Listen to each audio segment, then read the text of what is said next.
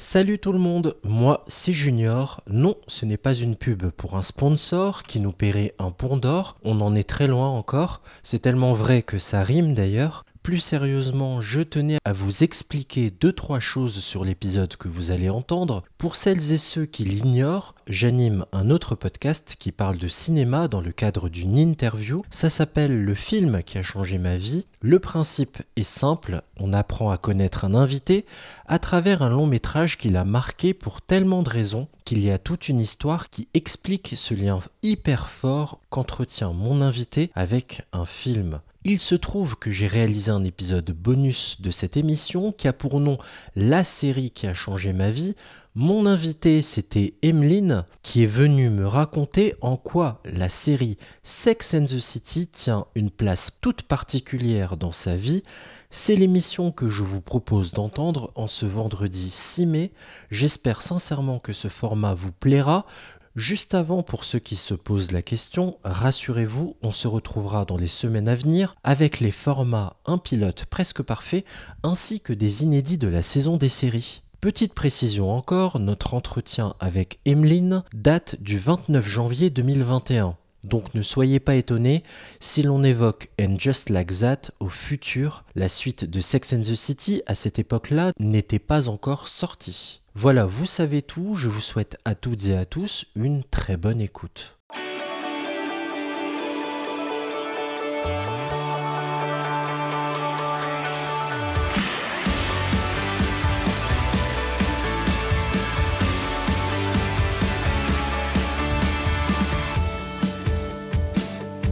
Salut à toutes, salut à tous, soyez les bienvenus dans cet épisode, la série qui a changé ma vie. Je m'appelle Junior, j'espère que tout va bien de votre côté.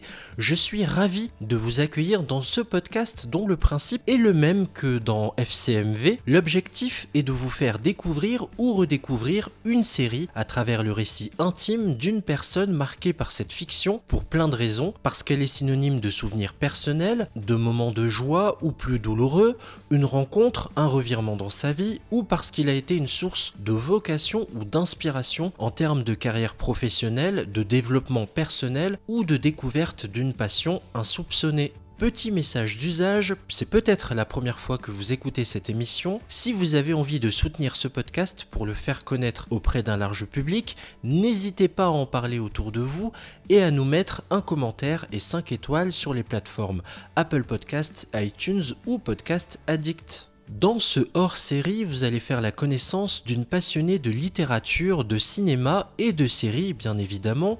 Il s'agit d'Emeline, dont la rencontre avec Sex and the City à l'adolescence fut un soutien de taille dans sa construction en tant que jeune femme. En plus d'avoir été scotchée par ses premiers visionnages des aventures des célèbres 4 new-yorkaises durant les années 2000 sur M6, sa découverte par la suite en DVD de la série créée par Darren Star lui a donné des clés concernant divers questionnements sur la sexualité, sur les relations sentimentales, à tel point que la fiction de HBO l'a également aidé à s'accepter telle qu'elle est. Avec Emeline, on a parlé de Carrie, de notre chouchou Samantha, de conseils sur la sexualité, de féminisme, d'être en avance sur son temps, des hommes malmenés dans cette série, des films sortis après la série, des successeurs potentiels ou encore du langage cru qui jalonne ce programme. Je vous propose de découvrir l'entretien enregistré avec celle qui aujourd'hui à 29 ans vit du côté de l'Est de la France, juste après un extrait de Sex and the City. Si dur avec toi, tu avais certains espoirs et tu es seulement un peu déçu. Pourquoi? Pourquoi? Pourquoi il a fallu qu'il ait une petite bite? Je l'aime bien pourtant. Je te croyais amoureuse de lui Ben, oh, on a toutes connu la même chose. Oh, c'est bien vrai. Je suis sortie avec un type qui avait vraiment un engin bizarre qui avait la forme d'une gomme. Je n'ai jamais pu dire s'il cherchait à me baiser ou à m'effacer. Samantha, je suis désolée, j'ai trouvé que c'était marrant. Essayons quand même de voir les choses sous un autre angle, ça peut s'arranger. Comment veux-tu que ça s'arrange? J'adore les grosses bites. J'adore les sentir en moi, j'adore les caresser, j'adore les regarder. La sienne, j'ai beau la sucer, ça change rien. Rien du tout. Tu devrais lui en parler. Non. C'est la dernière chose dont j'ai envie de lui parler.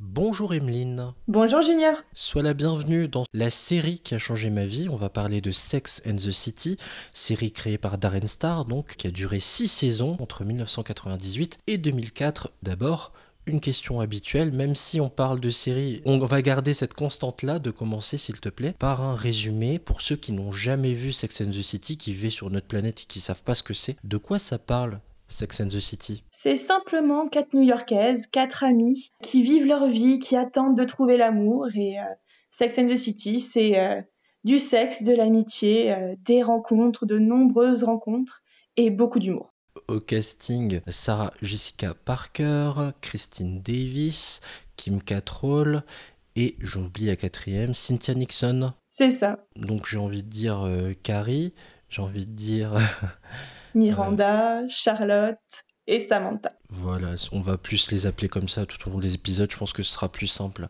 On va parler justement de, ta construction à toi et de ces quatre personnages. Pour ceux qui n'ont jamais vu la série, comment on peut les décrire euh, en quelques mots? Ben, Charlotte, c'est la, la prude du groupe. Miranda, c'est la froideur. Samantha, c'est la, j'ai envie de dire, la libertine. Et, euh, et Carrie, c'est la fille normale. Plus je la vois, pour moi, plus elle est normale. Elle est le mix un peu de tout et elle fait le plus d'erreurs. Normale, mais pas banale. Non, pas banale. Juste, euh, elle fait les choses comme elle les sent. Elle, euh, elle progresse. Moi, je l'ai noté romantique pour la, pour la caractériser. Mais quand on voit que Charlotte, pour moi, c'est Charlotte, la, la grande romantique, qui voit le prince charmant. C'est vrai. Et qui ne veut rien faire avant le mariage. Hein. Ah, non. Pas avec trait. on déconne pas là-dessus. Hein. Euh, là, on est euh, face à une série culte. Là, tu m'as demandé un gros travail de se plonger dans la série. Euh, heureusement, tu m'as beaucoup aidé pour que je vois, je vais être transparent là-dessus, d'ailleurs, 50% de la série. Je n'ai pas vu l'intégralité, c'est quand même un gros morceau, même si ce sont des formats 30 minutes. Mais je me demande, Emeline, déjà, quand est-ce que tu as rencontré cette série pour la première fois? Est-ce que c'était sur M6 Est-ce que ça a été en DVD Dis-nous tout. Alors, je me souviens des circonstances de la soirée. Je sais que c'était sur M6 et je devais avoir 14-15 euh, ans, je pense. Je pense que c'était vraiment juste après la fin de la série, la première rediffusion à la télé en deuxième partie de soirée. Je sais que c'était en été et je serais presque incapable de me souvenir quel épisode c'était. Je crois que c'était la saison 6. Je crois me souvenir que j'ai commencé directement avec un des personnages phares de la série euh, et la relation euh, de Samantha avec Smith. Ah oui, c'est marrant, t'as as commencé par la fin, toi. C'est ça. je suis quasiment sûre que c'était ça, c'est ce qui me reste en tout cas. Cette série, du coup, cette saison, elle m'a, elle m'a tout de suite donné envie de voir la suite. Et puis, euh, si je me souviens bien, M6 diffusait un nouvel épisode, donc de la saison 6, et après la rediffusion des premières saisons. Donc j'ai regardé la série de manière mélangée au tout début. Bah, c'est marrant, c'était à peu près au même âge, moi. Moi aussi, c'était vers les 14 ans. Et c'est improbable, hein, je te préviens. C'était une sortie scolaire au Futuroscope. En fait, notre professeur de sciences physiques euh, nous avait emmenés deux jours là-bas. On, on était dans un hôtel et il y avait la télé. Et euh, il y avait un des petits malins euh, qui a mis, on était quatre garçons, quatre par chambre. Il y en a un qui a mis, un de mes potes à l'époque, qui avait mis la télé. Et il était 22 heures passées, on dormait pas, on faisait les cons évidemment. On y met la 6 et on tombe sur Sex and the City. Il y avait ces quatre meufs en train de parler de cul crûment. On a 14 ans, quoi, 13-14 ans. On se dit, mais qu'est-ce qu'elle raconte On était choqués. On a zappé en même pas deux minutes de visionnage. Donc je, je comprends que ça interpelle. Mais toi, quand tu l'as vu ça, quand tu les voyais s'exprimer euh, comme ça, qu'est-ce qu'on ressent en tant que fille à cet âge-là? Moi, c'est un peu particulier parce que euh, dans ma famille, on a toujours parlé de sexe librement. C'est euh, vraiment un sujet qu'on évoquait souvent, que ce soit en blague, soit de manière sérieuse. J'ai un grand frère et une grande sœur, donc forcément, eux, ils avaient déjà les connaissances et les blagues, elles venaient de là. Donc moi, curieuse, je pose des questions, mes parents y répondent. Et donc forcément, c'est déjà un sujet avec lequel j'étais assez à l'aise et assez curieuse, faut dire ce qui est. Et donc ce soir-là, quand je suis tombée sur cette série, je me suis dit que c'était bah, déjà sympa de voir une série avec des relations amoureuses en tant que fille, forcément on s'y intéresse. Et puis tout à coup, je vois Samantha qui est en train de coucher avec un mec dans des positions improbables et qui les enchaînait en plus. Et je me suis dit, mais d'accord, je suis en train de voir une série pas comme les autres et j'adore. Et, ça a commencé comme ça. Je, je me suis laissée euh, avoir et euh, je savais qu'il était tard, euh, que mes parents y diraient sans doute rien de toute façon. Et de toute façon, je leur en ai parlé le, lendemain. C'était obligatoire, j'avais trop envie de le partager. J'en ai parlé le lendemain à ma mère. Et puis ça, ça a continué comme ça. Je regardais les épisodes, je sais plus, je crois que ça devait être chaque semaine, chaque samedi soir. Et le lendemain, je lui racontais ce que je voyais. Tu es tombé sur une scène pas comme les autres, avec un personnage pas comme les autres. C'est ça, forcément la plus délurée. On pourrait passer une émission à, parler d'elle, tellement euh, son personnage est incroyable. elle est fantastique et moderne. Je crois que c'est un concentré de la femme du 21e siècle, féministe et libre. C'est surtout une femme libre et c'est c'est le plus beau des personnages de la série de toute façon. Est-ce que tu te souviens de comment on parle de ça auprès de ses parents? Parce que c'est pas évident euh, d'évoquer une série où il y a des scènes explicites, où il y a un langage cru. Comment on fait? Bah, Comme je te disais, moi, vu que c'était déjà assez naturel euh, d'en parler à, ma famille, je crois que le lendemain, euh, j'ai dit à ma mère que j'ai regardé la télé et que je suis tombée sur la série Sex and the City. Et je sais plus si elle, si elle la connaissait déjà ou pas, au moins de réputation, mais je crois pas et je lui ai dit que que c'était des amis euh, qui euh, qui, qui cherchaient l'amour et euh, que c'était très drôle et en même temps c'était assez osé et qu'il y avait ben, justement ce personnage de Samantha qui avait rencontré un très beau mec et qu'elle avait une relation où elle vivait tous ses fantasmes avec lui. Alors je lui ai raconté les différents fantasmes qu'elle a vécu avec lui, ça l'a beaucoup fait rire. Donc ta mère ne connaissait pas Je crois, je crois pas. Mais depuis on s'est rattrapé. C'est la série qu'on regarde tous les ans ensemble. C'est ce que j'allais te demander, tu as créé un monstre là, ça y est. Bah, honnêtement, je suis sa fille, alors je pense que ça venait déjà de quelque part. ça y est, tu on a une convertie là. Ah ouais, totalement. Totalement. Tous les ans, elle a aussi besoin de sa dose de Sex and the City. Ah bah tiens, en parlant de dose de visionnage, euh, une précision pour nos auditeurs et auditrices. Toi, tu es de quel team? Team version française ou team version originale sous-titrée? Alors moi, je suis team version française. Désolée pour les puristes. J'ai essayé de la regarder en, VO. J'ai vu les deux derniers en VO. Parce que justement, au bout d'un moment, j'avais remarqué quand même que les deux derniers épisodes de la série qui se passent à Paris, ben, ils jouaient beaucoup sur euh, l'anglais et le français. Et quand je m'en suis rendu compte, je me suis dit, mais en fait, j'ai loupé quelque chose, faut que je les revoie. Et donc, je les ai mis en VO et c'était très intéressant à voir mais j'ai trop d'affection pour la voix française. C'est une habitude après, hein, qui, quand elle est prise, c'est compliqué de, de basculer, en effet, d'apprécier euh, la VO. On a besoin des voix de son enfance. C'est comme, je prends un exemple qui va parler à tout le monde, c'est Retour vers le futur. Je l'ai encore jamais maté en VO. Je vais essayer de le faire un jour, hein, mais. Euh... Ah, ça rend pas pareil. Hein. Mais oui, la VF de Doc est tellement culte que c'est compliqué de changer, en effet. Et les phrases, elles sont mythiques en français aussi, donc. Euh, le voir en, VO, ça, ça, rendrait pas pareil. La découverte de la série Sex and the City, là, quand tu nous parles de ça, on est en quelle année? Bah, Comme dit, j'ai 14-15 euh, ans, donc je pense que c'était en 2005. À partir de quel moment euh, le visionnage du coup de Sex and the City est devenu régulier? Parce que sur M6, ça n'a pas toujours été super bien diffusé, en tout cas c'était très tardif. À partir de quel moment vraiment tu as pu te plonger de la saison 1 à la saison 6 Alors je sais que j'ai suivi toute la diffusion sur M6 même si c'était plus ou moins en désordre. Quand il l'a repassé encore une fois, euh, je l'ai suivi. Et puis, j'ai eu de la chance, je sais plus à quel âge par contre, c'était peut-être à mes 16 ans. J'ai eu euh, en cadeau de Noël l'intégrale en DVD de Sex City. et ah oui, magnifique, dans une forme de meuble à chaussures euh, magnifique. Et à ce moment-là, j'ai pu les regarder du début à la fin, sans louper aucun épisode, et du coup en découvrant sur tous les épisodes que j'avais manqués, et comprendre d'où venait Smith, et surtout d'où venait Samantha, de d'où elle a commencé. Oui, de connaître un peu la, base de sa folie. Et, elle est délurée d'entrée hein, euh, ah le premier épisode. on la changera pas. Comme tu le sais, Emeline, on parle ici de fiction qui nous ont marqué. Et en une phrase, j'aimerais bien que tu nous expliques euh, pourquoi tu as choisi Sex and the City, pourquoi elle compte tant pour toi, pourquoi ton choix s'est opéré sur cette série, pourquoi elle, a, elle a tant marqué ton existence? Bah, quand on est adolescente, on se cherche et adolescente, je me cherchais beaucoup. Je cherchais mon style, euh, qui je voulais être exactement, et puis euh, puis j'avais soif euh, d'amour, de relations amoureuses, et j'étais curieuse. Et du coup, cette série, ben, elle m'a permis d'assouvir ma curiosité déjà, et de vivre par procuration leurs aventures, et surtout, grâce aux petites morales qu'il y a dans chaque épisode, finalement, j'ai réussi à comprendre que je pouvais choisir qui je voulais être et grâce à la mode qu'il y a dans cette série, à leur, style vestimentaire, je me suis rendu compte ben, que je pouvais choisir totalement qui je voulais être de m'habiller comme j'en avais envie et de me faire plaisir. Que c'est pas parce que je ressemble pas à un mannequin que je peux pas m'éclater et me faire plaisir. Et ça m'a vraiment délivré. C'est une des séries qui m'a permis de me réaliser en fait. On est dans une série qui a été lancée fin des années 90. C'est fou le discours qu'elle tient parce qu'on est en plein euh, dans une vision, dans un, euh, une façon de penser post-MeToo, quoi. C'est-à-dire d'être euh, dans le body positive, arrêter le slut shaming, le body shaming, d'être dans quelque chose de. Désolé pour les anglicismes, de toute façon, mes parents écoutent pas pour une fois, ils écouteront pas cet épisode. Mais je fais attention de pas trop utiliser des anglicismes parce que bon. Oui, ça, fait du bien d'entendre ça déjà dans une série qui pourtant était bien avant euh, euh, MeToo, bien avant qu'on laisse la place aux femmes. Même dans les séries, des séries portées par quatre femmes, il n'y en avait pas tant que ça. Donc en effet, ça devait euh, changer.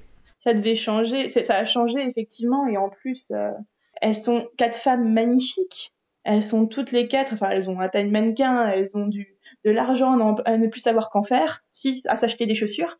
Elles sont effectivement dans, dans l'altruisme, dans, dans l'acceptation de l'autre et, et d'elles-mêmes. Et surtout, euh, je pense que le message de la série, c'est accepte-toi toi-même pour pouvoir aimer d'autres personnes.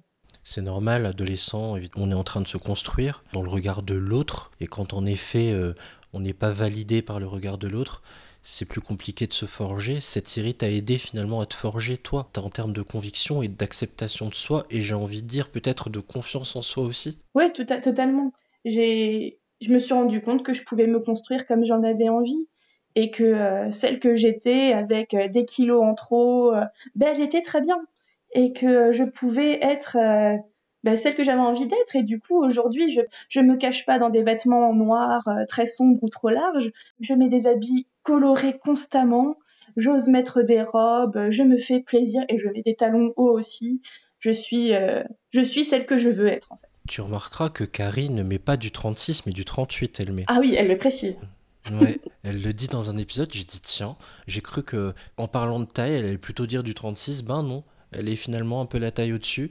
Hein, elle n'est pas aussi finiforme qu'on le pense. Oui, c'est vrai. ça pas mal. Ils ont bien insisté un peu là-dessus et j'ai beaucoup aimé euh, quand Miranda est enceinte, enfin, elle vient d'accoucher et qu'elle a justement ses kilos en trop, il lui faut un long moment pour arriver à les perdre.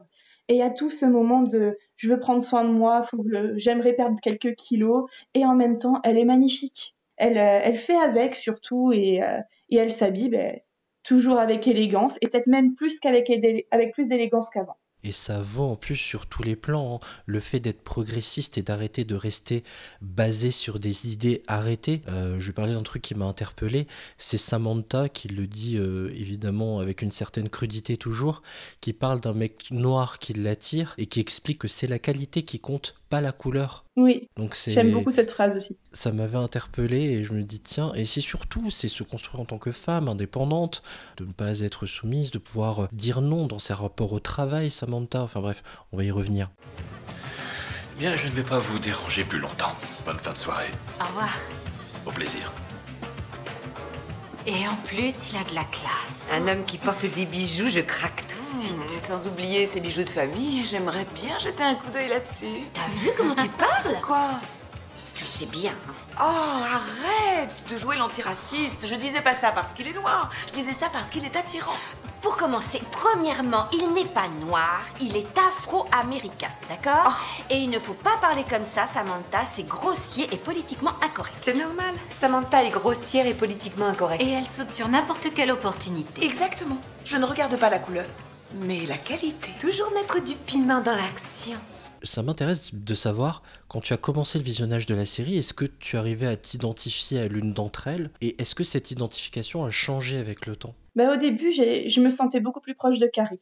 En plus, à l'époque, j'écrivais encore beaucoup mes propres histoires et ses idées d'articles m'inspiraient beaucoup et je commençais à écrire un peu comme elle. Et en grandissant, finalement, ben, je ressemble un petit peu plus à Samantha, avec le côté très romantique de Charlotte. Et la série t'a aidé justement pour construire ta propre sexualité, sachant que tout n'est pas bon à prendre. Hein.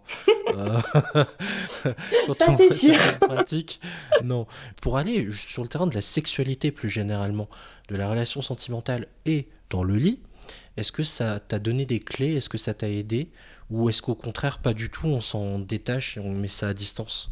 Alors, c'est aussi assez particulier pour moi parce que je n'ai eu de, euh, de relation avec un homme qu'à 21 ans, qu'avec mon conjoint actuel, en fait. Bah, en fait, avant lui, je n'ai connu absolument personne. Donc, euh, la série, elle m'a permis de, de construire, en fait, l'idée que je voulais avoir de ma sexualité. De construire ma sexualité mentalement, théoriquement, savoir ce que j'avais envie de, de, vivre, ce qui m'intéressait absolument pas. Et ça a cultivé aussi ma, ma curiosité. Et ça m'a permis, comme dit, de vivre aussi euh, un peu par procuration euh, tout ça, de voir ce qui pourrait être intéressant, euh, bah, de communiquer aussi, mine de rien, que la communication au cœur de la sexualité est très importante. Et ils en parlent énormément dans cette série que c'est l'essentiel, qu'il faut toujours le dire quand ça va pas et dire ce qu'on veut. Samantha, c'est la pro pour ça. Elle sait dire exactement ça je veux, ça je veux pas. Et j'ai trouvé ça très enrichissant et je me suis dit que le plaisir, c'est quelque chose de bien. C'est quelque chose qui qu'il faut connaître, qu'on a le droit de connaître en tant que femme, que c'est pas réservé aux hommes. Et là-dessus, ils insistent beaucoup dans la série et c'est, je pense, son gros point fort. Et que ben, c'est pas une honte d'avoir envie de plaisir et euh, que c'est pas une honte d'apprendre à connaître sa propre sexualité et d'avoir envie de la vivre surtout. Et, et de connaître ses limites. C'est ça. Et déjà, on- ça parle de consentement. Déjà, début des années 2000. Euh, ça aussi, il faut le souligner. Mais c'est intéressant de voir que tu découvres tout ça par le biais d'une fiction. Et non finalement par, euh, je sais pas, des interventions scolaires, des magazines, des bouquins. Est-ce que tu as fait un travail de documentation parallèlement à Sex and the City ou est-ce que on se base surtout sur la série mais justement en ayant du recul comme tu, tu as pu le faire? Vu que j'ai toujours été curieuse à ce niveau-là, euh, avec les conversations que je pouvais avoir avec ma famille, je regardais déjà d'autres films, j'ai pu voir déjà des scènes érotiques dans d'autres films et euh, me rendre compte que c'était beau, j'ai toujours trouvé ça beau et du coup ça m'a toujours intriguée. Et donc j'ai fait beaucoup de recherches sur, euh, sur internet ou dans des livres que je pouvais avoir, lire plus d'histoires pour avoir le maximum d'informations. Et cette série m'a permis de voir le cœur en fait de, de la sexualité, comment ça pouvait, on va dire, se passer euh, concrètement dans une relation, comment on vit sa sexualité au cœur d'une relation. Vers quoi on se tourne pour enrichir des questions qu'on se pose autour de, de la sexualité? Ah bah, à l'époque, il y avait euh, le site Au Féminin, je crois que j'allais beaucoup dessus. Mine de rien, c'était un des, je sais pas si c'était un des premiers, mais un des plus visibles sur Internet, qui parlait ouvertement de sexualité et de la femme au cœur de sa sexualité. Tu peux répéter le nom, pardon? C'est Au Féminin. Je je crois que c'est auféminin.fr. Je crois que ça existe toujours. Oui, ça existe toujours. Et après, d'autres livres, honnêtement, non, je m'en souviens pas. Je pense que c'était euh, des petits articles par-ci, par-là. euh, dès qu'il y avait euh, ce sujet-là quelque part, je le disais. Et après, comme dit, les conversations avec les parents aidaient beaucoup. L'école, par contre, absolument pas. hein. On avait, je crois que j'ai eu le premier cours d'éducation sexuelle à l'école euh, en première. Donc, euh, Waouh, c'est tard. c'est très tard. Pourtant, tu es plus jeune que moi. Moi, j'ai 34. Oui, j'ai 29, ouais. Et moi, c'était en cinquième, je m'en souviens. Ah, mais c'était affligeant. C'est, On nous a parlé de reproduction, mais pas de, euh, pas de cours d'éducation sexuelle en tant que tel. C'est fou ça. Nous, on avait eu l'intervention d'un docteur qui venait carrément en salle de classe et on lui posait toutes les questions qu'on avait. Puisque c'est à cet âge-là que tu commences à. Bah voilà, évidemment, le fameux ton corps change, mais euh, à se poser des questions autour de la masturbation, etc. etc. C'est fou que ça se soit perdu ça. Après, je te parle ça, on est juste avant les années 2000. hein. Ouais, c'est, mais, je trouvais ça bizarre aussi à l'époque. Après, je sais qu'ils avaient eu du mal à trouver quelqu'un. Alors maintenant que j'y pense, c'était peut-être pas en première, c'était peut-être en seconde, mais je trouvais ça tard déjà à Oui, l'époque. c'est déjà tard. hein. Et Bah puis oui, on n'était pas, enfin, pour beaucoup, c'était entre guillemets déjà presque trop tard. c'est Et ça. au final, bah, c'était plus, c'était plus d'un ennui mortel pour tout le monde parce qu'on nous parlait de manière euh, très basique et euh, on a eu droit à un préservatif chacun à la fin du, de l'intervention, mais on nous a montré comment ça se mettait. Et euh, au final, on nous a parlé surtout des MST et puis ça s'est arrêté là. On pouvait poser des questions, mais personne n'osait parce que c'était mal fait. Il n'y a rien qui dépassait du coloriage, quoi. Ah non, vraiment pas. Je vois très bien ce que c'est. Pour la première fois chez Ligue, j'ai fait la grosse commission. Oh non Si Je crois que c'est bon signe. Je me sens assez à l'aise chez lui pour faire la grosse commission. Mais c'est très mauvais signe, tu te rends compte C'est la fin du romantisme Non, mais c'est vrai. J'ai déjà vécu toute une relation amoureuse sans jamais faire ça chez lui, incluant un week-end aux Bermudes où j'ai passé mon temps à me ruer dans les toilettes Mais publiques. ouais, c'est difficile à New York. Les appartements sont tellement petits, il y a qu'une salle de bain et tout le monde entend tout. C'est pour ça que je ne sors qu'avec des hommes riches. Parce que posséder de l'argent permet d'avoir de l'espace entre l'autre et soi pour faire la grosse commission. Moi, je n'ai jamais fait ce dont vous parlez dans l'appartement d'un copain. Tu es tellement collé monté qu'on se demanderait presque si tu l'as déjà fait tout court. On va en revenir à, à la série. Euh, ça m'intéresse de savoir comment elle a continué à, à te suivre de plus en plus. Donc d'abord tu étais Carrie, puis Samantha. Comment elle s'est opérée la bascule avec le temps? Au bout de, de quel visionnage tu t'es dit oh, finalement euh, ouais je suis Carrie, Carrie, Carrie, puis finalement non elle me saoule, je suis plus Samantha, Samantha, Samantha. Ben, disons que j'ai toujours un, grand amour pour Samantha. Ça a toujours été presque un, pas un modèle, mais euh, un exemple de, liberté tellement intense que euh, on a forcément de l'affection pour elle.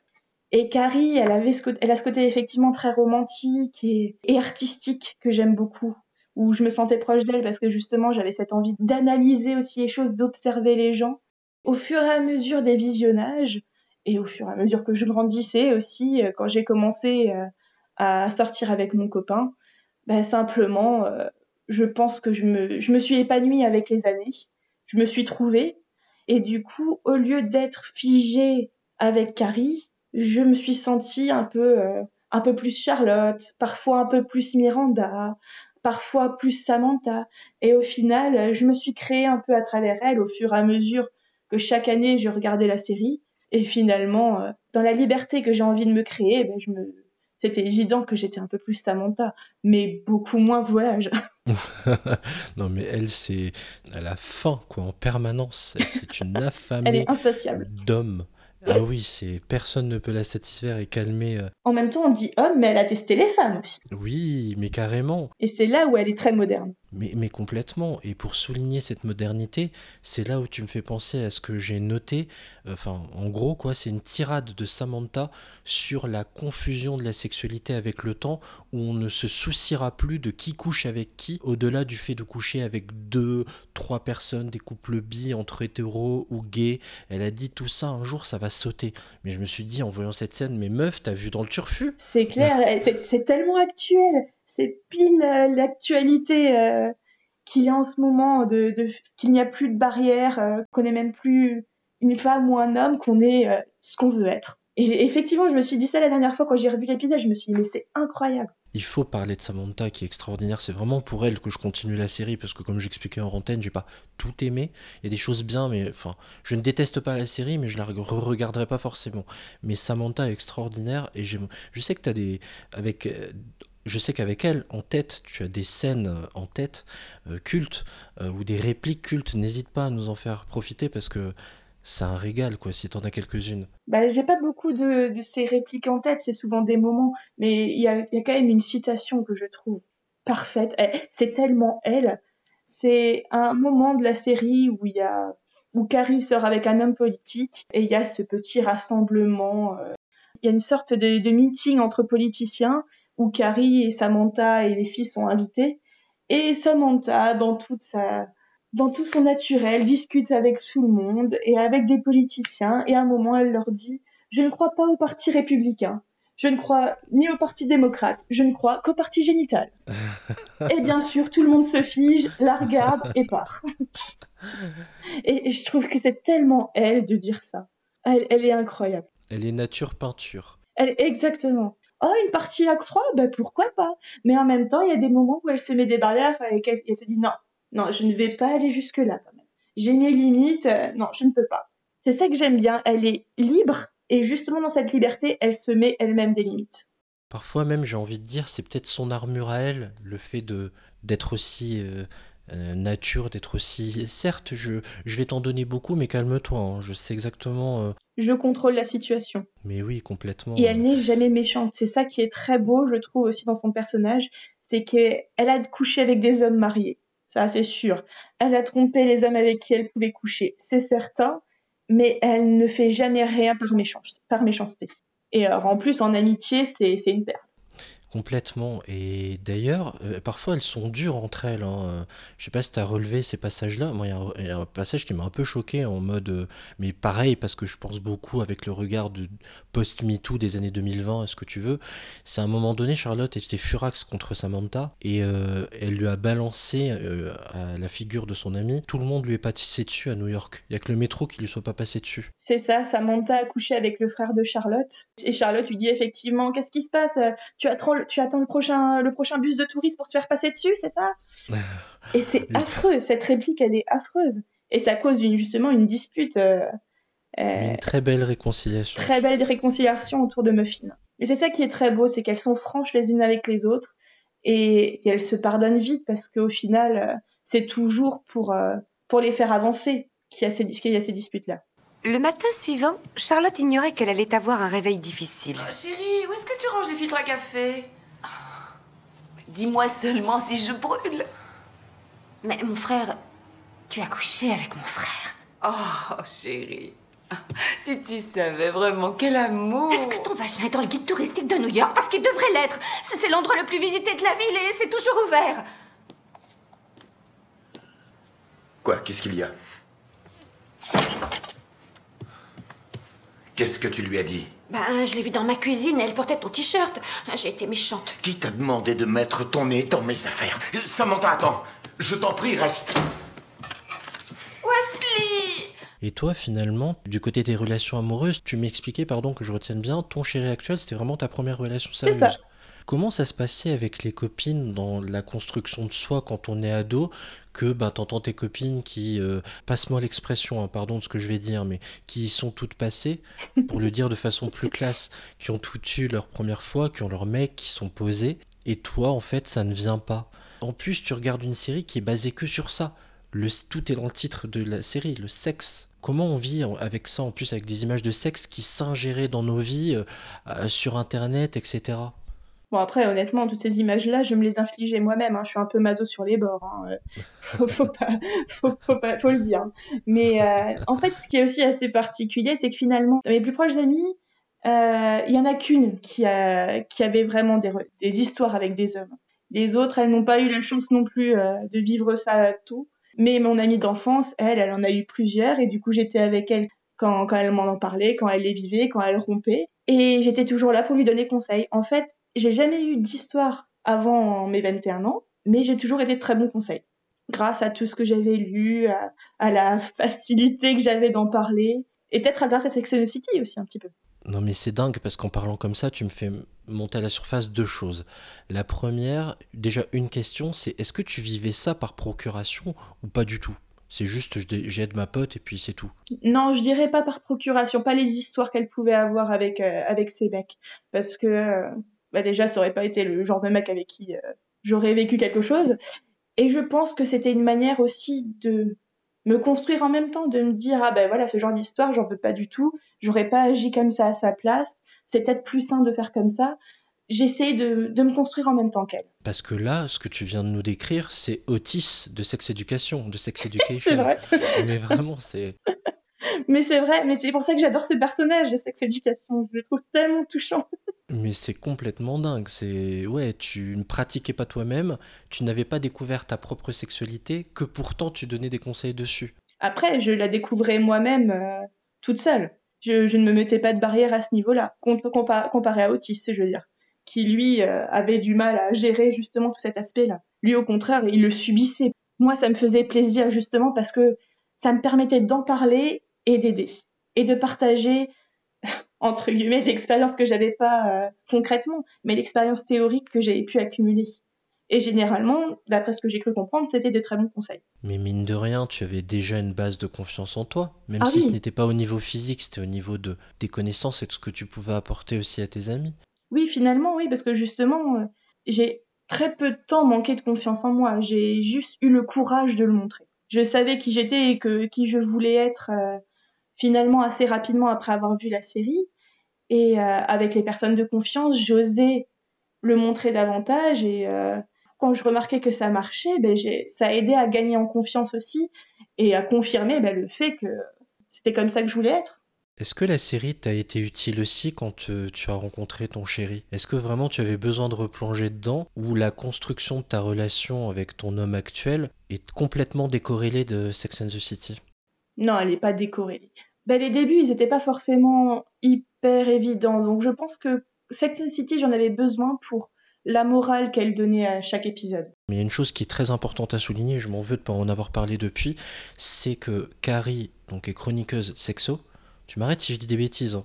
Non, c'est juste. À New York. Le New York Star, en fait. Donc, elle l'écrit, on la voit travailler face à son PC. Faut, faut que je vous glisse une, petite indication aussi, c'est que j'ai changé un peu des notes avec euh, Emeline pour lui dire mon ressenti. Et je, lui ai posé la question, mais il travaille quand euh? Et je, vraiment, je lui ai demandé à Emeline, mais il travaille quand? Et elle me répondait, mais si, il travaille, Carrie travaille. Et tu as raison, elle travaille, elle on la voit travailler tout le temps, elle écrit, des, elle se pose beaucoup de questions sur les... Sur les hommes sur les hommes, sur les relations amoureuses, euh, c'est vraiment une chose extrêmement fondamentale pour elle. Et c'est vrai que c'est pas un boulot extrêmement difficile, ça c'est sûr. en fait, tout l'épisode est fait avec la voix off de Carrie, qui parle, qui raconte euh, ce qui se passe dans la vie de chacune. Et il y a beaucoup de d'instants où on la voit devant son, son, son ordinateur en train de taper son article et puis de corriger certaines choses et puis souvent, bah, il y a des phrases clés qui apparaissent dans l'épisode et qui moralisent aussi euh, le thème de l'épisode. Mais alors, pas une morale euh, dure et, euh, et frappante qui, ne demande pas de réflexion derrière, qui est juste fataliste. C'est juste parfois même une question ouverte. Oui, c'est le fil directeur hein, euh, de l'épisode. Par exemple, en amour, euh, faut-il suivre son cœur ou sa raison? Voilà, il y, en a tellement. Hein. Je vous donne un exemple au hasard comme ça, mais c'est à chaque début, euh, j'ai envie de dire chaque premier tiers d'épisode en fait. C'est ça, et à la fin, on a cette petite ouverture sur la petite conclusion d'épisode qui en même temps parfois pousse à la réflexion. Parfois, j'avais besoin de ça pour avancer aussi dans ma relation, dans mon début de relation. On dit souvent que les femmes utilisent plus le côté gauche de leur cerveau, celui des émotions, et les hommes le côté droit, celui où se niche la logique. Mais la vérité n'est pas aussi tranchée que ça. Dès qu'on aborde des affaires de cœur, il semble qu'une bataille s'engage entre ce que l'on sait et ce que l'on ressent. Comment s'en sortir lorsqu'une situation vous amène à faire l'aller-retour entre les deux côtés de votre cerveau?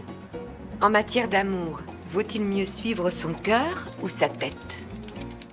Justement toutes ces réflexions-là, sans tomber dans de la psychologie poussée à l'extrême, hein, mais euh, c'est encore une journaliste qui finalement se raconte et se pose des questions aussi pour que ce soit euh, parlant à, son, à ceux qui lisent ces articles. Est-ce que toi, ouais, toi, ça t'a servi, tu me l'expliques, mais à quel point je me demande un peu, beaucoup, passionnément Je dirais pas forcément euh, beaucoup, beaucoup non plus, mais c'est vrai que finalement, chaque épisode, ou en tout cas une bonne partie des épisodes, me permettait de me forcer à me remettre en question, à me dire c'est intéressant, est-ce que du coup je dois plutôt envisager les choses comme ça, est-ce que je dois plutôt laisser couler, ou juste euh, sans qu'il y ait de raison particulière liée spécifiquement à un moment de la relation, mais juste euh, réfléchir, réfléchir et me remettre dans une bulle euh, qui me permettait de, de concevoir ce que pourrait devenir la relation et comment j'aurais envie qu'elle évolue. Mais au final, les choses avançant, c'est juste un, bel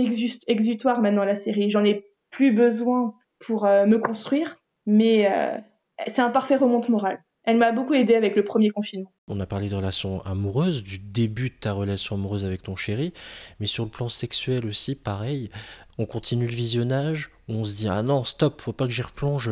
C'est mon chéri et moi ça n'a rien à voir avec la sexualité débridée d'une euh, Samantha ou, le, côté euh, coincé d'une Charlotte. Non, c'est euh, comment se la construire sans ça ou est-ce que je regarde quand même pour me, désacraliser ça, ma première fois et la durée? Ah non, moi j'adore, j'adore le sexe qu'il y a dans cette série. Je le trouve absolument génial non, ça, ça inspire. Il y a des moments où ça, cette série, elle est inspirante, même encore aujourd'hui, où je vois quelque chose, je fais ah ça c'est intéressant. Tiens, c'est vrai qu'on n'y avait pas repensé à celle-là. Tu les trouves pas volontairement outrés, exagérés? Ils sont un peu en mode lapin quoi, à chaque fois quand ils le font. Surtout Samantha. Ouais, ouais.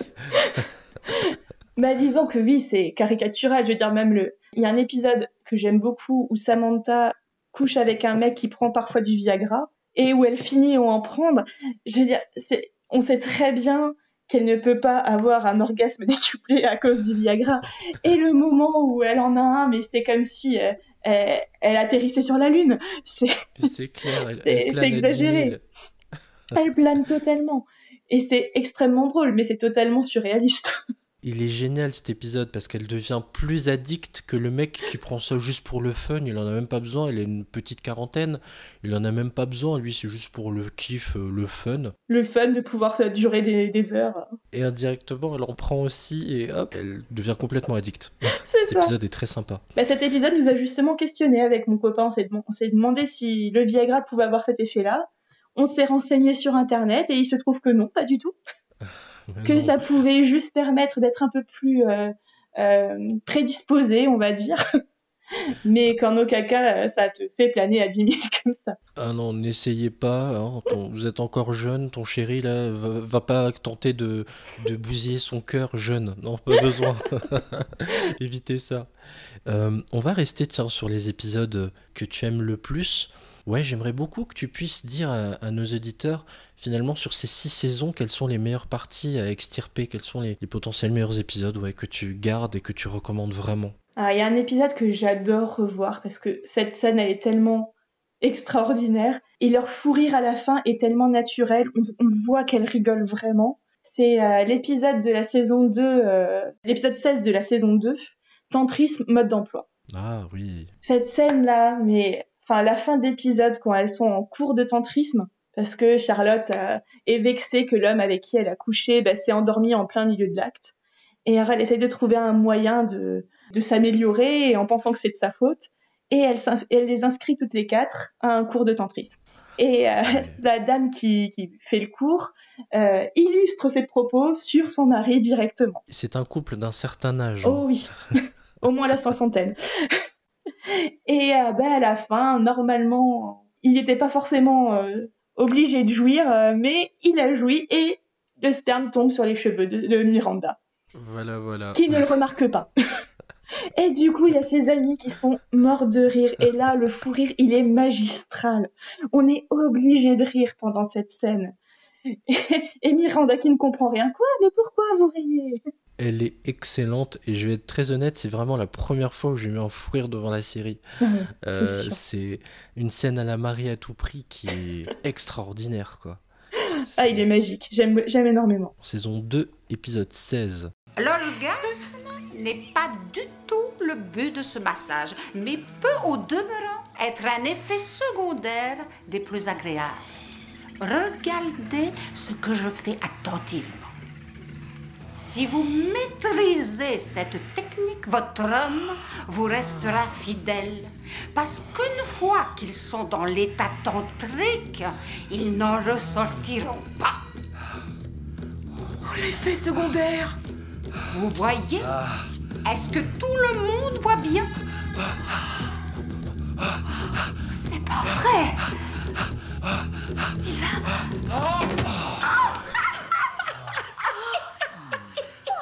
Et en un coup de cuillère à peau, Miranda fut frappée par le vieux crouton fidèle.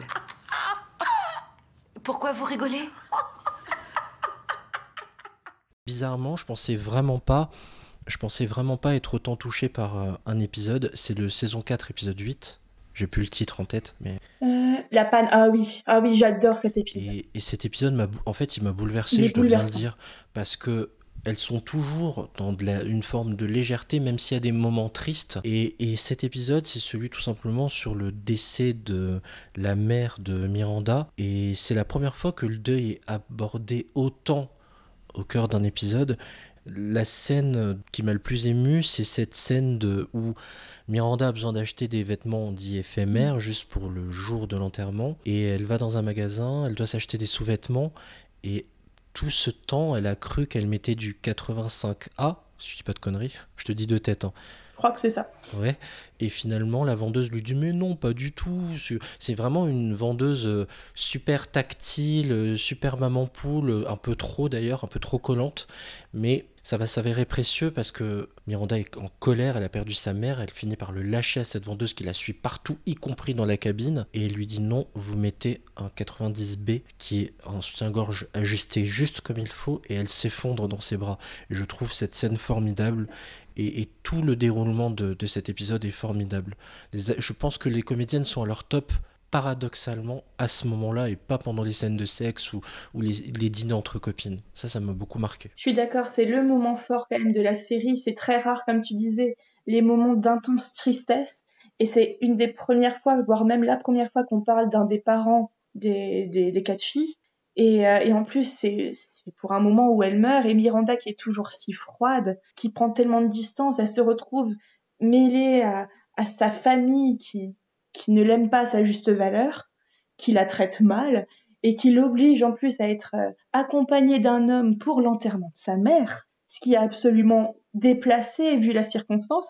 À 34 ans, une femme seule, c'est pas possible. Voilà, c'est ça. Et puis cette scène, effectivement, dans, dans la, la, la cabine d'essayage, elle, elle est bouleversante. C'est ce qui me touche aussi, et à chaque fois, je, je verse ma, ma petite larme, c'est que Samantha, et d'où le titre de l'épisode, tout va bien, elle fait sa vie comme d'habitude. Quand elle apprend que la mère de Miranda est morte, elle fait comme si ça la touchait pas, sauf qu'en parallèle, elle se rend compte qu'elle a perdu son orgasme Oui. et qu'elle a beau faire ce qu'elle veut, passer l'après-midi. euh, justement, il y a une excellente citation euh, là-dessus. euh, Charlotte qui lui dit Ah, mais euh, tu m'as pas rappelé, euh, Charlotte, je t'ai dit que j'allais de me masturber pendant 4 heures. Alors maintenant, tu me laisses tranquille. Ouais, parce qu'elle elle va se plonger vers le sexe en fait. C'est ça. Elle, elle essaye, elle se dit que c'est ça qu'il lui faut, il lui faut son orgasme. C'est pas normal, elle, elle pense pas autre chose.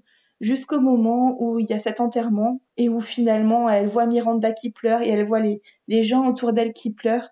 Et puis elle ose enfin adresser ses condoléances à Miranda, chose qu'elle avait totalement évitée depuis le début. Et là, la digue, elle lâche et elle se s'effondre dans les bras de Charlotte. Et à ce moment-là, ça me brise à chaque fois le cœur parce que je- on sent toute cette compassion qu'elle a pour, euh, pour Miranda, tout l'amour qu'elle a pour elle, et le transfert finalement qu'elle fait aussi, euh, peut-être par rapport à sa vie, peut-être par rapport à son passé, on ne sait pas. Mais en tout cas, on, on découvre une Samantha beaucoup plus humaine, beaucoup plus douce et fragile. Et elle est libérée, hein, comme le dit la voix off de Carrie, c'est à ce moment-là, elle ne le sait pas encore, mais que vient la libération de cette panne, justement. C'est ça. Il fallait que ça sorte. Et justement, c'était tellement fort, ça, que le reste après, il y a d'autres épisodes qui sont très bien dans la saison 4 et tout, même 6, mais ça m'a paru plus fade, bizarrement, Je après. comprends. Et c'est vrai que du coup, ça me fait penser à un des épisodes que j'aime beaucoup de la saison 6, c'est euh, le mariage de, de Miranda. Déjà, c'est un, un miracle en soi que- qu'elle se marie. Pour ceux qui Et connaissent la série avec Steve, donc. Le mono C'est couille, ça. le mono testicule. le monoboule. Et tout est, tout est parfait, je trouve, dans cet épisode. Tout est très doux. La demande en mariage est très belle. Le fait qu'ils fassent tout de manière naturelle, un mariage qui leur ressemble. Et puis en même temps, en parallèle, il y a cette chose affreuse que Samantha apprend qu'elle a un cancer. Et quand il y a la cérémonie qui est passée, que euh, se retrouvent toutes les quatre, ben il y a Miranda qui se rend compte qu'il y a quelque chose qui va pas, que les filles elles sont bizarres. Et puis elle dit euh, non, c'est pour vous que je suis là, c'est vous mes amis, vous êtes mes invités principales, je veux savoir, c'est une journée normale, dites-moi, je suis peut-être mariée mais on s'en fiche. Et là elle lui dit et on sent tout cette tout cet amour, toute cette amitié qui les unit, que rien rien ne peut euh, ne peut les séparer à ce moment-là, que c'est une bulle. J'ai vraiment à chaque fois l'impression de sentir cette bulle et cette bulle en même temps de tristesse et, et tellement pleine d'amour et je trouve ça magnifique. J'adore comment elle désamorce euh, d'ailleurs euh, Samantha en disant Ça y est, c'est moi la star de la journée. C'est ça, toujours le bon petit mot pour dédramatiser. Pourquoi Pourquoi elle? J'aimerais le savoir. Pourquoi elle? Juste un mot. Hubble. Hubble. Mais bien sûr, Hubble. C'est ça, c'est ça, c'est vraiment Hubble. Qui Hubble? Hubble. Robert Hubble Redford dans nos plus belles années. Oh, j'adore ce film. Oh, j'adore, j'adore, j'adore ce film. Jamais vu. C'est pas vrai. Et tu es une extraterrestre ou quoi? Tu n'as pas vu nos plus belles années? Non, je regrette. D'accord. Robert Redford est amoureux fou de Barbara Streisand. Katie. Oh, Katie, oui. Oui, mais il ne peut pas vivre avec elle parce qu'elle est trop compliquée et elle a des cheveux frisés dans tous les sens. Comme moi. Oui, comme toi. Alors il la quitte pour se marier avec une fille simple qui a les cheveux raides. Sex and the City a été un tube de la chaîne HBO. Tu aimes la série, mais je me demande à quel point est-ce que tu t'intéressais à, tout l'environnement Sex and the City déjà avec des produits dérivés Est-ce que tu allais creuser des articles pour- sur les actrices pour en savoir un peu plus sur elles Ou pas du tout, tu t'en tenais à la série et ça t'allait très bien? Bah, je pense que ça, c'est venu peut-être avec le temps. Moi, j'ai eu les DVD. Après, euh, elles ont accentué mon goût pour la mode. Et j'avoue que pendant, je me souviens que pendant très longtemps, adolescente, j'adorais regarder les, chaussures de marque euh, sur Internet, les chaussures Prada. Ah, ça me faisait rêver. Et du coup, quand je les voyais habillées, surtout dans la saison 6, ah, mais ça me faisait rêver. Ah oui, mais c'est un, catalogue vivant. hein, C'est Oh euh, là là. C'est une série. On l'a pas dit, hein, c'est mode, mode, mode à fond la caisse. hein. Et encore, la mode, elle est encore plus belle dans les, dans les deux films, je trouve. Mais euh, après, pour les produits dérivés, non, pas trop. Mais les articles, par contre, dès qu'il y en a un qui passe, euh, euh, je, le, je le lisais, je m'y intéressais. Et du coup, quand ils ont commencé à parler des, des films, mais j'étais au taquet. j'étais, j'avais tellement hâte de, de les voir. On va en parler justement des films. Il y a évidemment cette aventure qui s'est dirigée vers le grand écran. On est en 2008, euh, on est euh, quelques années après l'arrêt de la série. J'aimerais beaucoup savoir, avoir ton avis. Quel regard tu portes sur ces films-là? Est-ce que ils sont indispensables de le regarder ou est-ce qu'on pourrait s'en passer? Honnêtement, quand je regarde la série en entier, je regarde les films avec. C'est, pour moi, ils sont indissociables. Je les adore. J'avoue que j'ai une préférence pour le deuxième qui est plus gai que le, que le premier. Mais euh, pour Ah moi, il y a une continuité dans leur histoire, justement, un manque qu'on a, qu'on a à la fin de la série, je trouve, c'est de savoir encore comment elles vont un peu évoluer. Comment elles vont se poser dans leur histoire, surtout Carrie avec Big, finalement. Parce que vu comment leur histoire euh, été compliquée, c'est, j'avais quand même besoin de savoir comment ça pouvait aller pour eux. Et Samantha, elle a une très belle évolution aussi dans les, dans les films. Et du coup, pour moi, ils sont indissociables. Pour moi, si on regarde la série, il faut voir les films. Ah bah tu, ta réponse me surprend un peu parce que le 2 a pris très cher. Je Comme quoi sais. le scénario était mauvais, faible, que le 1 est très bien. C'est marrant ça. C'est drôle, je les ai vus avec ma mère et ma sœur au cinéma, et on a adoré le 1. Le 1, en plus, euh, les robes de mariée sont, sont stupéfiantes. Mais euh, il a une note très dramatique, mais qui est très bien. hein, Enfin, mais c'est un peu frustrant parce que tout le reste du film est très gai. Mais alors cet élément-là, il est très, il est très triste. Wow. Et le deuxième, ben, il nous a fait du bien, en fait, il nous a reboosté. Il, c'est aussi, c'est un film remonte morale. On est un peu déprimé, on le met, on se prend pas la tête. Il y a des vannes à gogo. Miranda, qui est rarement très très drôle. Ah ben là-dedans, c'est, euh, c'est un palmarès. Et puis il est frais. Après, il y a des, des choses peut-être un peu moins bonnes. Mais moi, je trouve qu'ils ont exploré justement un univers pas très souvent mis en avant dans, au cinéma et ou dans les séries. C'est-à-dire les femmes voilées, euh, leur sexualité, euh, leur rapport à la mode. Et j'adore ça. Et encore une chose, quand on aime l'univers de Sex and the City, est-ce que tu as quand même voulu jeter un œil à Carrie Diaries, donc le prequel de Sex and the City? Ah, forcément, j'étais... J'étais très curieuse de voir ce que ça pouvait donner. Espéré qu'il y avait la ait la même ambiance. Et euh, j'avoue que j'étais assez déçue. J'ai regardé, je pense, euh, une saison et demie et j'ai décroché. J'ai complètement oublié qu'elle existait presque. C'était sympathique, mais elle était tellement jeune, il n'y avait pas d'intérêt euh, direct avec la série. En tout cas, la série, elle traitait de, des relations amoureuses. Elle était accro à un, à un mec de son lycée. Mais forcément, il se passe rien. C'est logique, elle est toute jeune. Mais euh, voilà, ça s'essouffle. Quoi. Il y a l'intérêt de la mode, mais bon, la mode des années 80, euh, Mm. c'est sympa, mais c'était pas pareil. Voilà, pour ceux que ça intéresse, hein, c'était une série qui était euh, à l'époque diffusée sur la CW. Ouais, euh, ça racontait la jeunesse de Carrie Bradshaw dans les années 80. On sait d'ores et déjà qu'il y aura une septième saison de Sex and the City. Elle est prévue pour la nouvelle plateforme HBO Max. Tout ça, c'est leur Warner Bros. Euh, Celle-ci se jouera sans Kim Cattrall, donc Samantha. Mais j'aimerais bien savoir si, vis-à-vis de cette septième saison, quand on a vu toute la série et les deux films, est-ce une bonne idée de les voir à la cinquantaine ou pas du tout? Alors, en soi, oui, je pense que c'est une bonne idée de les voir à cinquantaine. Enfin, moi, je sais que je vais la regarder, évidemment. Après, j'ai quand même peur. Ça va pas être. J'ai peur que ce soit pas la même ambiance. Mine de rien, il n'y a pas Samantha. Et on a beau la remplacer par un personnage plus actuel, euh, LGBT ou queer, je sais plus trop où, où il voulait aller, mais en tout cas d'avoir un personnage différent, plus actuel. Je sais pas. La présence de Samantha apportait beaucoup. Après, ils peuvent très bien faire sans, je pense. Mais il faut pas que ça devienne redondant, quoi. Ouais, c'était une femme tellement en avance sur son temps que... C'est ça. Et elle avait déjà 50 ans en plus dans la série, enfin dans les films. Justement, on la voit avec cette cinquantaine euh, qu'elle commence à toucher, la ménopause. On voit déjà tout ça. Et j'ai peur que ça devienne en fait un peu plan-plan. Parce que je vois pas en quoi ces trois filles vont avoir un intérêt grandissant par rapport à la sexualité à 50 ans. Surtout qu'il y en a certaines qui flémardisaient déjà un petit peu euh, à la fin de la saison 6. Donc je sais pas. Je, je suis très curieuse, j'ai hâte de la voir. Et en même temps, je suis très rassurée quand je vois que il y aura quasiment tout le monde. Même le meilleur ami gay, euh, Stanford, oui, sera là.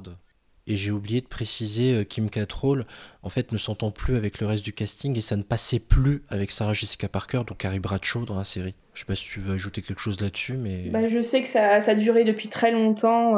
Euh, en gros, des problèmes de, bah, de salaire principalement et puis euh, de, je pense d'orgueil. Il y avait pas mal de problèmes d'orgueil. Effectivement, Samantha qui prenait plus de place dans la série euh, par rapport à Carrie, de la jalousie.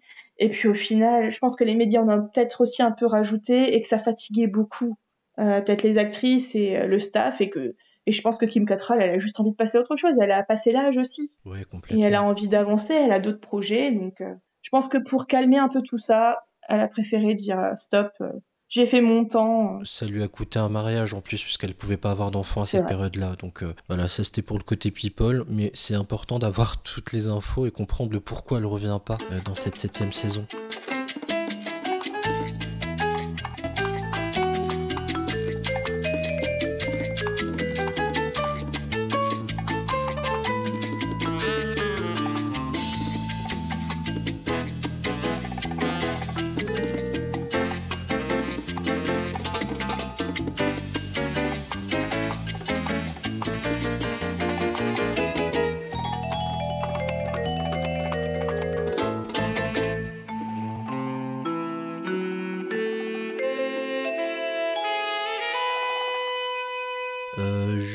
Encore plein de questions, mais quand on regarde le dernier épisode, il s'appelle Une américaine à Paris. Donc comme je l'ai dit tout à l'heure, le créateur c'est Darren Star. Récemment, il a sorti euh, une série qui justement reprend cette idée d'une américaine à Paris, ça s'appelle Emily in Paris, c'est disponible sur Netflix, une série pas mal décriée. Là, j'ai envie qu'on parle quelque part des successeurs. Il y a celle-ci en tête. Je pensais à The Bold Type, de, celle qui ose en français, je sais pas si tu connais. Bah, c'est celle-là que je considère comme étant le successeur direct de Sex and the City et une de mes séries préférées. C'est vrai? Ah, je l'adore. Très rafraîchissante et actuelle. Ouais, j'ai cru que tu allais me parler plutôt de Girls, tu sais, celle qui avait directement remplacé Sex and the City dans la grille d'HBO. Ben en fait, pour moi, Girls, je l'ai vu en entier. Hein. Euh, j'ai bien aimé la première saison et c'est là où j'ai découvert Adam Driver d'ailleurs, qui joue un des personnages euh, principaux, faut, faut le dire. Pour les mecs qui sont paumés, euh, c'est Kylo Ren des Star Wars. Voilà. Et ce que je trouvais très impressionnant, c'est que Lena Dunham, c'est la réalisatrice de Girls, mais aussi la scénariste et l'actrice principale.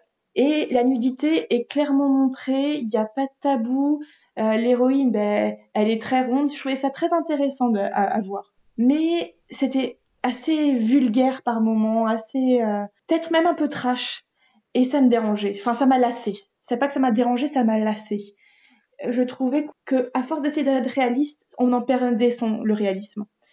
Et je trouvais ça moins intéressant et moins précieux que Sex and the City. Ouais, Girls qui a duré donc euh, entre 2012 et 2017, 6 saisons, 62 épisodes, et elle est disponible sur ECS également. Pardon, je t'ai peut-être coupé sur The Bold Type, je sais pas si tu voulais ajouter quelque chose, j'aime beaucoup cette série aussi. Qu'est-ce que tu vois comme similitude? Parce que elles sont plus jeunes, sont des... elles ont 20 ans là, quand elles entrent dans... Oui, enfin elles ont 25 ans je crois à peu près. Déjà, enfin c'est trois filles... Euh, trois copines qui bossent ensemble dans la même boîte de rédaction euh, d'un magazine de mode. Ouais, qui s'appelle Scarlett. Voilà, Scarlett. Tout le monde est bienveillant, cette série, c'est incroyable. Ce magazine, il est incroyable.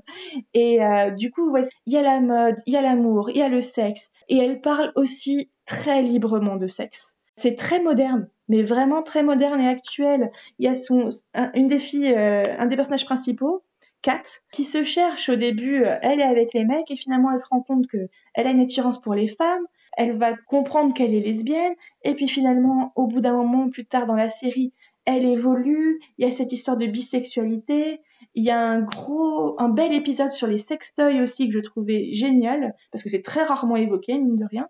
Et euh, il y a de la politique aussi, le rapport aux femmes et la politique.